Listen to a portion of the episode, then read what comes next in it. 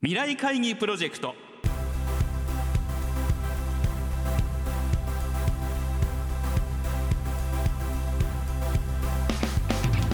この番組は本当に大切なことは何かをキーワードに企業トップが提示する日本の未来に向けたさまざまな課題について皆さんと共に解決策を考える日本経済新聞未来面の紙面と連動したプロジェクトです。今週は日本経済新聞未来面を担当している編集委員の一人で今回日本特殊陶業株式会社代表取締役社長社長執行役員河合武さんへの取材を担当した日本経済新聞編集委員木村京子さんに取材時のエピソードや未来面への思いについて伺います。聞き手は木下智子ディレクターです。回初めて未来面を担当して取材されたということなんですけれども、はい。普段の取材と違う点ですとか、はい。あと未来面だからこそ意識した点というのはありますか？普段の取材でもいろいろ偉い方含めてインタビューするっていうことは多いんですけれども未来面となりますと、まあ、企業の方というしかもトップになりまして、普段私企業はあまりちょっと取材する機会がないのでまずその企業研究含めて事前に準備をするということが普段とはちょっと違いましたね。はいで未来面という面につきましてはやはりあの面の成り立ちなども社内で聞いたところ学生さんなんかにいろいろ未来を考えていただく。さらにその企業のことも理解していただくといういろいろ意味があると聞いたので学生の人たちなんかの気持ちで、まあ、紙面を読んでみたい。その会社および社長のお人柄や会社の内容なんかが分かりやすく伝えるといいなというふうに意識しました。今回は日本特殊陶業さんの取材ということだったんですけれども、日本特殊陶業河合社長は理系の出身の社長ということだったんですけれども、はい。実際にお会いされてどうでした？特にこの日本特殊陶業さんは車が置かれている今自動車産業が遅れている状況というのは温暖化も CO2 のあの排出削減含めて非常にあの事業転換が今はい。されている、もう真っ只中にいる会社ということで非常にですね企業をどういうふうに今後していくか持っていくかっていうところにリーダーシップを発揮していかなきゃいけない時期に社長になられたということで非常にですねシャープやっぱり理系なのであのすごく頭の中がシャープであのクリアな方だなというふうに思いました。社長に直接お話した時も部署としてはあの大学院で技術で入って、まあ、センサー事業部というとずっといましたと。なので経営というものに対してもう最初はもう辞書を引きながらいろいろと経営用語を学んだなんていうふうにおっしゃっていたんですが、まあ、非常にあのそういう意味で言うと、まあ、努力家というふうに言えると思うんですが経営っていうものはこういうことなのかなというふうにちょっと会社長にお会いして分かったのは経営部門に行って中のもいろいろ知ってるからどうこうというよりも、まあ、そこら辺の知識後付けでもできるとただその経営に対しての今の時代感におけるセンス何をしなくてはいけないのかどういうことが課題になっているのかということをキャッチする能力というのが非常に高いなというふうに思いました。ただ一方ですねすごい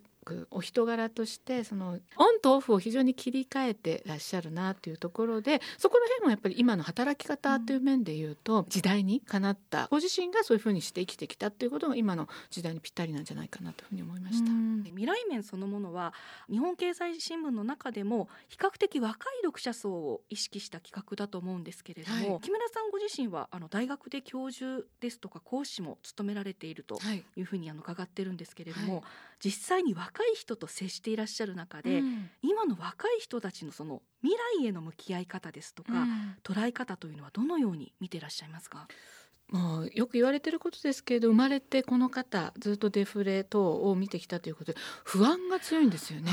なんか結婚もしないし彼女もいない男性がもうあの老後が心配とか あと就職もそうなんですけれども何から何までまず不安から入る、まあ、ある意味その用心深いとか、うん。そこそこら辺を準備するっていうふうに前向きに私は持っていくように指導はしているんですが、まあ、不安は悪いことではないんですがそれをある程度解決含めてしかもそれをファンシーではなくあの納得感要するに腹落ち感があるように指導をしないとその不安が不安のままずっとなってしまうっていうのは、まあ、メンタルにも良くないので私が心がけていることは知識の伝授とか自分の経験における一つの体系的なアカデミズムの伝承もさることながらそういうなんか気持ちのところをどういうふうに前向きにこの学問を勉強することで私の授業で勉強してくれることで何かあの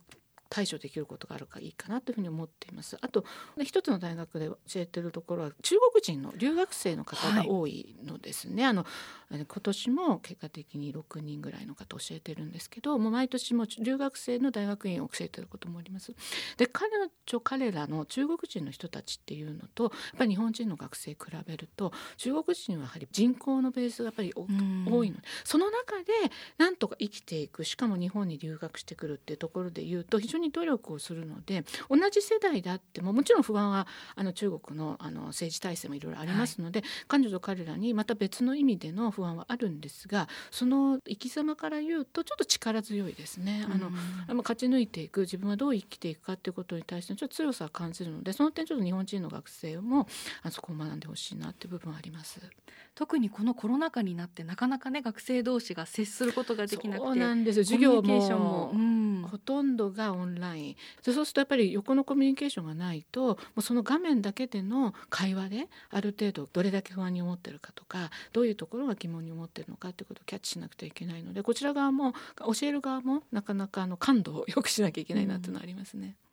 そういった意味ではあのこういった形でメディアでまた一つ若い人を対象としたというか若い人を意識したあの企画というのは非常に大切だと思うんですけれども、はい、まあ、実際に未来面をご担当されて、うん、木村さんご自身は読者にどんなことが伝わればいいなと思いますか？今回ですね河合社長が出したお題は「心豊かな社会とはでその後のあなたは何をしますか？っていうところを社長は非常に重視していたんですね。今の学生の子たち SDGs 含めて社会貢献社会課題解決ということに対して非常に感度が高いんですけれどもその問題提起だけしていると、まあ、それはそれでまた問題がこんないっぱいあるんだってびっくりするので豊かな社会にはこういうのがいいなと思うだけではなくそこに自分がどう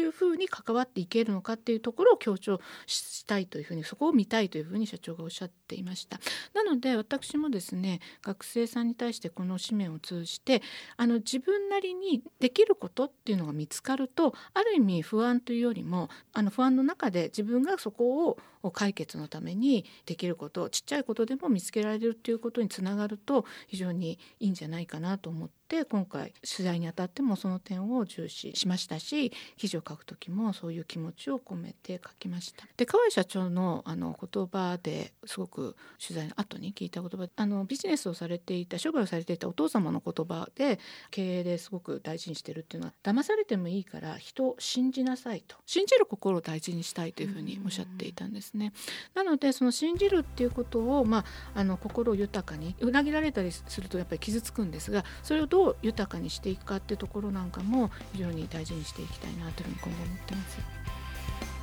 未来会議プロジェクト。来週は8月4日の放送で募集した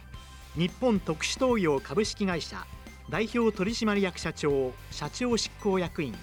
河合武さんからの課題。心豊かな社会とは？あなたは何をしますか？にお寄せいただいた投稿の中から河合社長にお選びいただいた優れたアイデアをご紹介します。